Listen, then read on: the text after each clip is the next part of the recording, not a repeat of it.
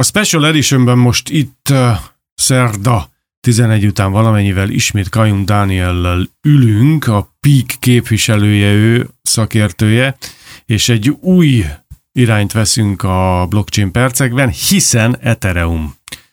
Uh, körbe kell járnunk azért a témát, mert uh, a kriptovalutákról már hallottunk, meg a blockchain-ekről is hallottunk, már azért Ethereumról talán keveset. Igen, szóval az utóbbi adások azok nagyrészt a bitcoin rendszerével foglalkoztak. Nem véletlenül egyébként, mert ugye ez az első modern blokklánc megoldás. Sok blokklánc rendszer épül a bitcoin alapjaira, és amellett, hogy az egyik legelső, a legnagyobb is egyébként. Nagyon sok ember ismeri a bitcoint. Egyébként, ha valaki lemaradt volna az adáskei részéről, akkor a fintech.hu-n visszahallgathatja őket a rádióműsorok című menüben, megtalálható egyébként a fintech világa, a blockchain percek és a zöld pénzügyi percek összes múltbeli adása is. De most, hogy itt elhagyjuk a bitcoin rendszerét, még a jövőbe beszéltünk róla, de ideiglenesen most nem, ideje bemutatni a második legnagyobbat, a második legismertebbet, ez pedig az Ethereum blokklánc rendszere lenne. Előjáróban a legnagyobb különbség a kettő között az a programozhatóság. A bitcoin az csak kifizetésekre használható, ezért is beszéltünk sokat, hogy tényleg fizetőeszköze. Az Ethereum viszont lehetőségtárházát nyitja meg.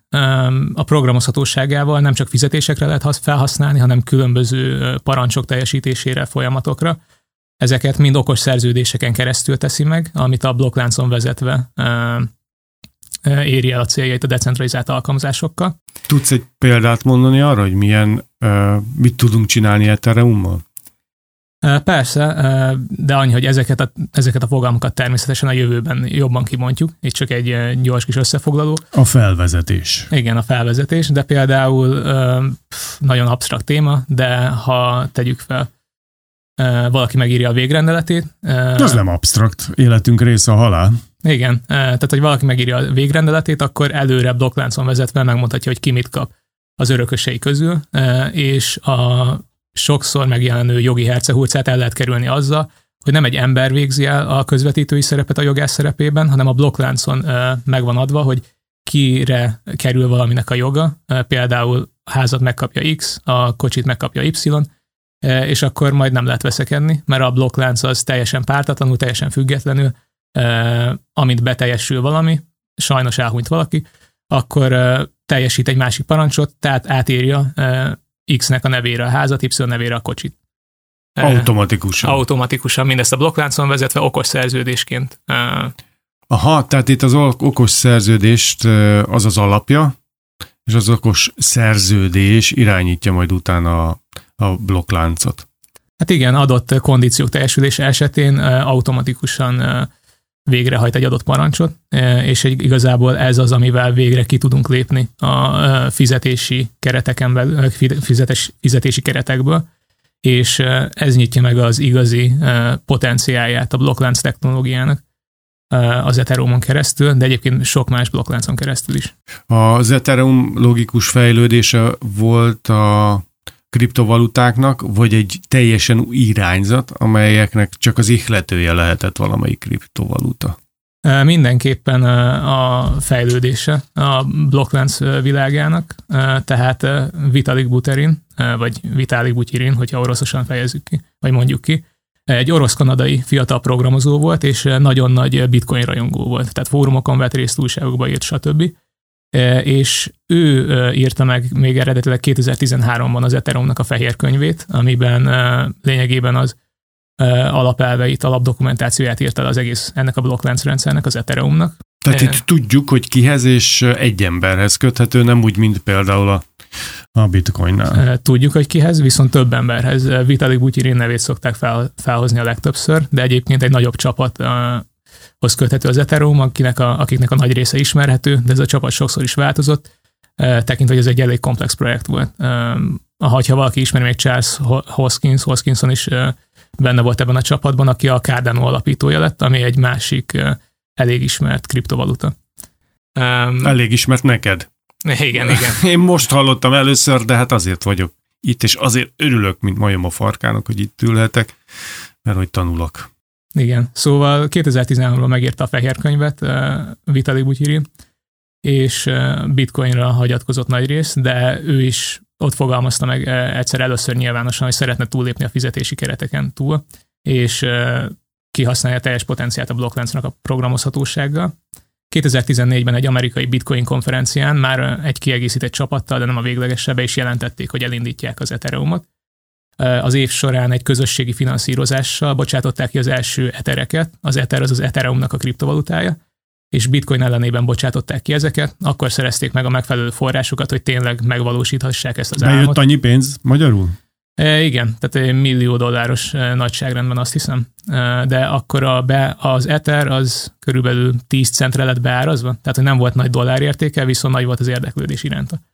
És 2015-ben hivatalosan is elindult ez a projekt, és azóta az Ethereum nagyon nagy fejlődésen ment át. 2018-ra a második legértékesebb kriptovaluta lett, mind piaci összértéket tekintve, mind árfolyamot tekintve, és ez, azóta pedig őrzi is ezt a második helyet, a bitcoin után természetesen.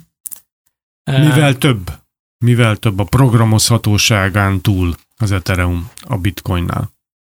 Hát az Ethereum meg a Bitcoin közötti nagy, legnagyobb különbség igazából a programozhatóság, de emellett az Ethereum lényegesen gyorsabb és skálázhatóbb is.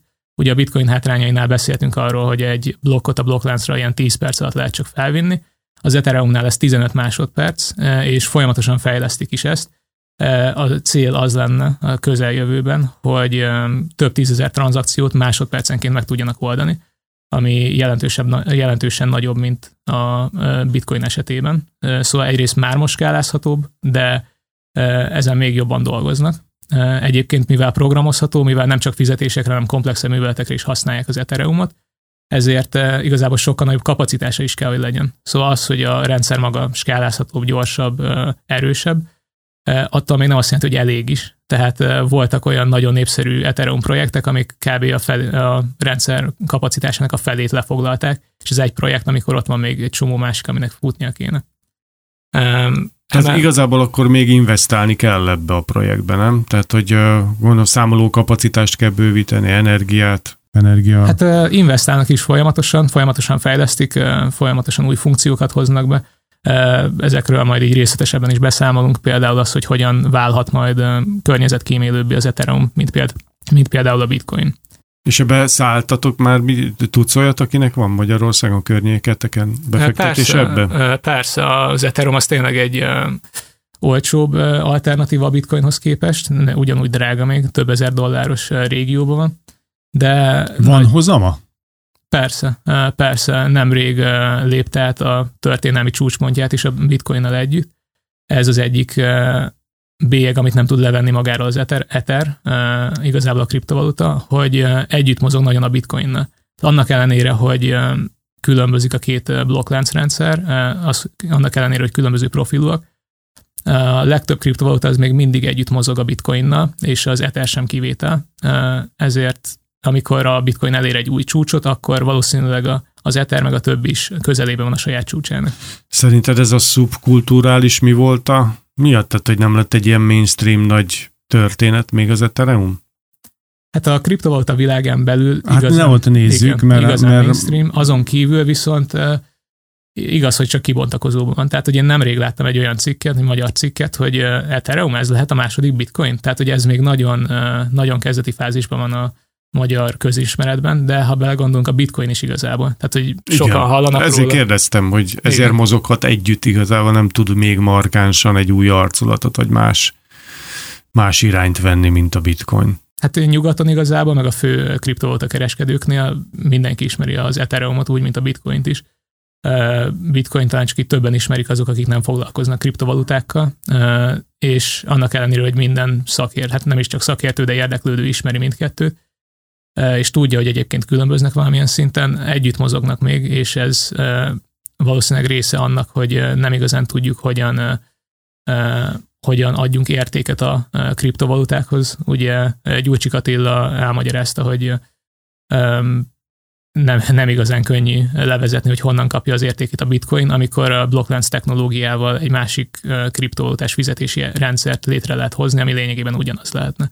Szóval itt nagyon nagyot dob a névérték, itt nagyon sok dolgot még nem, nem ismerünk, és nem is értünk az árfolyam mozgásokkal kapcsolatban. És miről kapta a nevét az Ethereum? Hát ugye Vitalik Butyirin szeret olvasni, és egy... Hány éves fickóról beszélhetünk? Viszonylag fiatal, 30-as évei környékén van. Szeret olvasni, szereti a sci-fit, sci-fi-t, és science fictionből vett egy kémiai elemet, az Ethereumot, Aha. aminek a nevében egyébként benne van az éter szó is. Ugye az éter az egy 19. században bevezetett fizikai fogalom, egy közvetítő közeg, amelyen keresztül terjednek az elektromágneses hullámok. Ezt igazából az internetről szedtem, mert nem vagyok fizikus, de ez egy érdekesség, hogy innen kapta a nevét, és ez a közvetítő közeg, ez a ez óriási volumen, vagy nem is volumen, de átfogó szerep az, ami a, az Ethereumnak is lett számva, tehát a blokklánc rendszernek. Tehát, hogy van egy ilyen párhuzam a kettő között. És ez így legalább betekintést ad a kriptovaluta elnevezés kulisszái mögé is, hogyha már a bitcoin régi kript, kezdeti kriptovaluták nevéből próbált összerakni magát. És ez az úriember Kanadában ül egy cég élén, és szokott megnyilvánulni, nem tudom én, arcával is, vagy ő ugyanúgy anonim próbál maradni, mint a, mint a bitcoin fejlesztői? Nem anonim egyáltalán, tehát több sajtó megjelenése is volt, sőt kifejezetten sokat is szerepel, nem rejtegeti magát, úgymond nem, mint hogy ez probléma lenne, de hát nem is egy cég élén ül, de nagyon aktív a kriptovaluta világban, nagyon nagy sztár státusznak örvend egyébként, ar, abba kerül, azzal is bekerült a hírekbe egy, valamikor, hogy egy most eléggé nagy, nagy ütemben fejlődő coin, a Shiba Inu coin, ami egyébként egy meme coin, nem érdemes ilyet venni, ez egy vicc coin,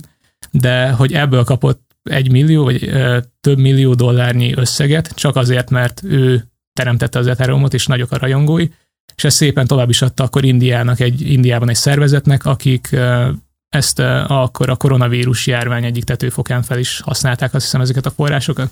Na, ez egy szép történet. Akkor ő nem egy ilyen óriás gigakapitalista, aki majd, nem tudom, szintén ő rakétát épít, mint Jeff Bezos meg Elon Musk, hogy letiplizzen valahogy, meg a saját életét akarja meghosszabbítani, hanem akkor ő egy ilyen lazább srác.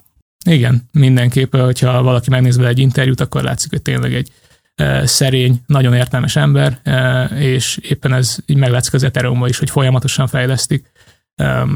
Tényleg, hát a blokklánc világon belül forradalminak nevezhető ez a programozhatóság, és hogy lehetőség tárházát nyitja az emberek elé. A sokak által lehet, hogy ismert NFT-k mögött is egyébként az Ethereum, Ethereum rendszere fut, de most már videójátékokba fel lehet használni, közösségi média, média forrásként vagy közvetítőként is fel lehet használni.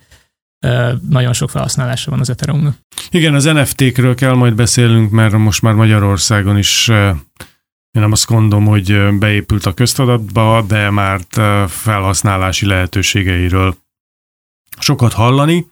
Ethereum Mm, meg volt a bevezetés, jövő héten folytatjuk, hiszen most ezt az irányt vettük fel itt a blockchain percekbe. Köszönöm szépen, Dani, hogy itt voltál. Kájun Dánielt, Pik, mindenki utána nézhet, hogy miről is beszéltünk, és visszahallgatható. Nagyon fontos, hogy a fintech és az összes rovat, a zöld pénzügyi percek és a blockchain, a blockchain percek is visszahallgathatóvá válik nagyon hamarosan, úgyhogy senki nem marad le semmiről. Köszönöm szépen neked, nagyon szép napot, Dani. Szép napot, köszönöm szépen.